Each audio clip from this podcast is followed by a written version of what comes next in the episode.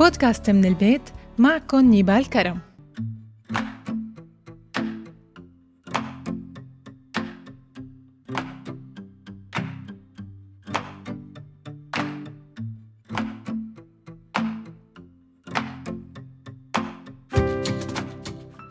مرحبا.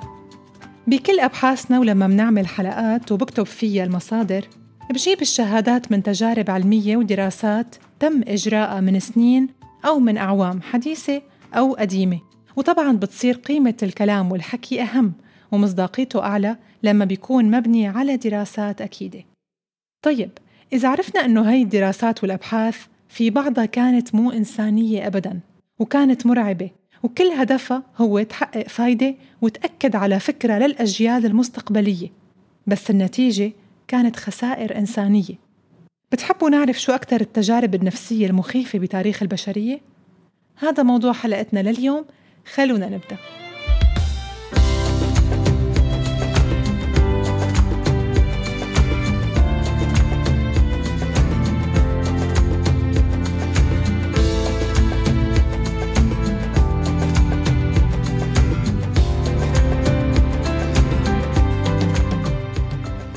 التجربة الأولى كانت تجربة الوحش. هي تجربة قام فيها عالم النفس الدكتور ويندل جونسون وماري تودور على 22 طفل بعام 1939. طبعاً كانت الدراسة معدومة الأخلاقية. الدكتور جونسون قال إنه إخبار طفل بيعاني من التأتأة والتلعثم إنه هو بحالة جيدة بيساعده يتغلب على حالته وبيخلي كلامه مفهوم وسلس.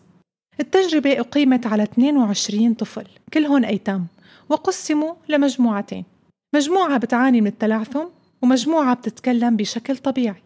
المجموعة يلي بتعاني من التلعثم خبروهن إنهم بحالة جيدة وما بيعانوا من شي، والمجموعة الطبيعية خبروهن إنهم بيحتاجوا لعلاج مشدد بالتكلم لأنهم بيعانوا من التأتأة.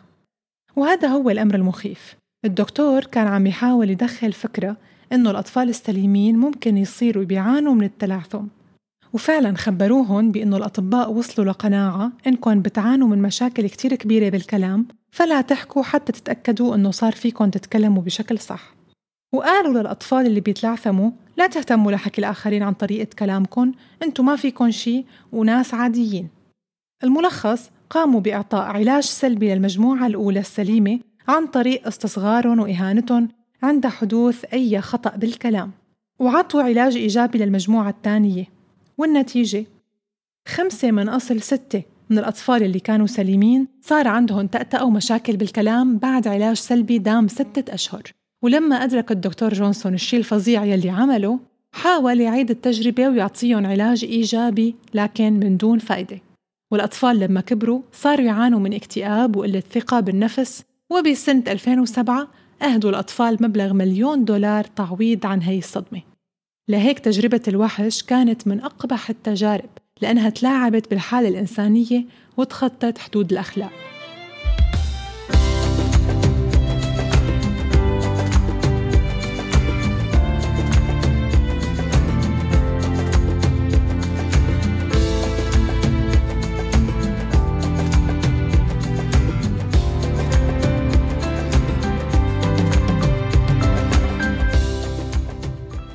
التجربة الثانية قام فيها دونالد إيوين كاميرون، وهو يعتبر من أكثر العلماء اللا إنسانيين بتاريخ البشرية. حكتها إحدى ضحايا هاي التجربة، وكانت عبارة عن صدمات كهربائية بالتعاون مع وكالة الاستخبارات الأمريكية المركزية يلي مولت أبحاثه بغرض استخدام نتائجها بأغراض الجاسوسية والاستجواب. كانت فرضية كاميرون بتقول إنه العلاج لأمراض النفسية لازم تنكسر الأنماط السلوكية المرضية القديمة عن طريق عمل صدمات كهربائية على الإنسان وعلى الدماغ البشري. يعني كان قصده لازم تنمح الشخصية القديمة للمريض وإعادته للطفولة كرمال ينشئوا شخصية وسلوكيات سليمة جديدة. والوسائل يلي استخدمها هي: 1. استخدم جهاز ينفذ 6 صدمات كهربائية متتالية بدل الوحدة، ولما ما لقى النتائج المرغوبة استخدم معه عقاقير مهلوسة خطيرة جداً. 2. أجبر مرضاه المخدرين بفعل المهلوسات للاستماع لتسجيلات صوتية امتدت أحياناً ل24 ساعة على مدى أسابيع، وبتكرر كلمات مثل أنا أم صالحة، أنا أم غير صالحة وغيره. 3. كانت استمارة القبول بتمنح كاميرون سلطة كاملة التصرف بمرضاه، ووصل فيها الحد لإجراء جراحات كاملة بالدماغ. 4. العزل الحسي، قام بتحويل الاسطبلات بمركزه لغرف معزولة ووصله بأنابيب بتعطي صوت ضوضاء بيضاء، وقام بربط أطراف المريض ولف عيونه وسد أذنيه وتركهم لأيام طويلة، يعني تقريباً 35 يوم. 5.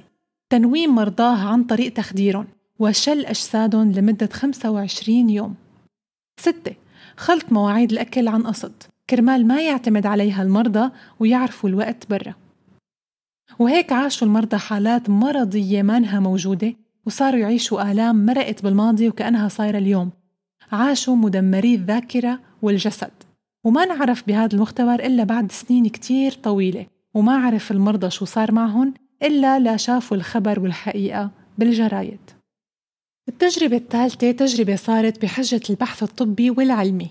قام جراح اسمه جوزيف مانجيلي المعروف بملاك الموت، يلي نكل بمئات الأطفال من خلال تجاربه الكارثية.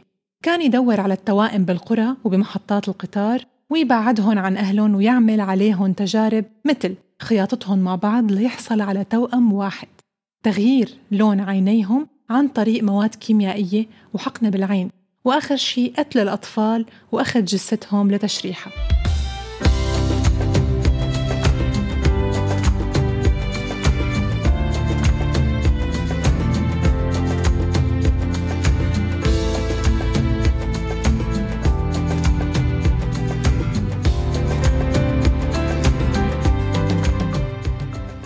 التجربة الرابعة هي تجربة سجن ستانفورد.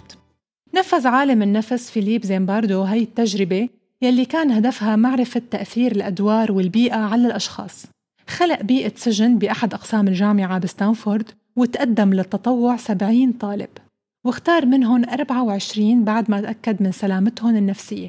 وزعت الأدوار على الطلاب عشوائياً بين حراس سجناء، وعطوا الحراس لباس ونظارات وعصي لتعزيز دور السلطة.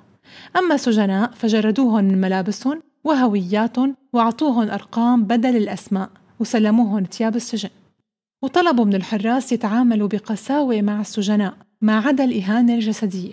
وبلشت الإهانات والضغط النفسي، عقوبات جسمانية، قرارات عشوائية مثل الحرمان من الأكل، الاستيقاظ من النوم على التمارين، والضرب بسبب العصيان والصريخ. وهيك لحتى صار الوضع لا يحتمل، فاضطر فيليب لإنهاء التجربة باليوم السادس بعد ما كان مقرر لها أسبوعين. تعتبر هاي التجربة عرض لأنماط الطاعة والانصياع يلي بيبديها الناس لما يتعرضوا لنظام إيديولوجي بيحظى بدعم اجتماعي ومؤسساتي. وهون استجاب السجناء بثلاث طرق، إما المقاومة بنشاط أو الانهيار أو الرضوخ والطاعة. والبشر لما انعطوا سلطة وقوة بدون حدود كانوا أشرار وبلا قلب وكائنات خطيرة.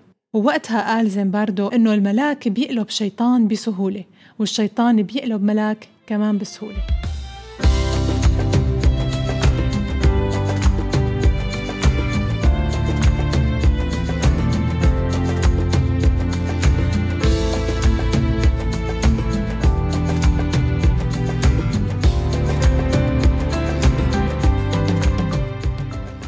شفنا بهاي التجارب إنه قدرة التلاعب بالإنسان بتتخطى المتوقع لما بتكون عم تلعب بنفسيته.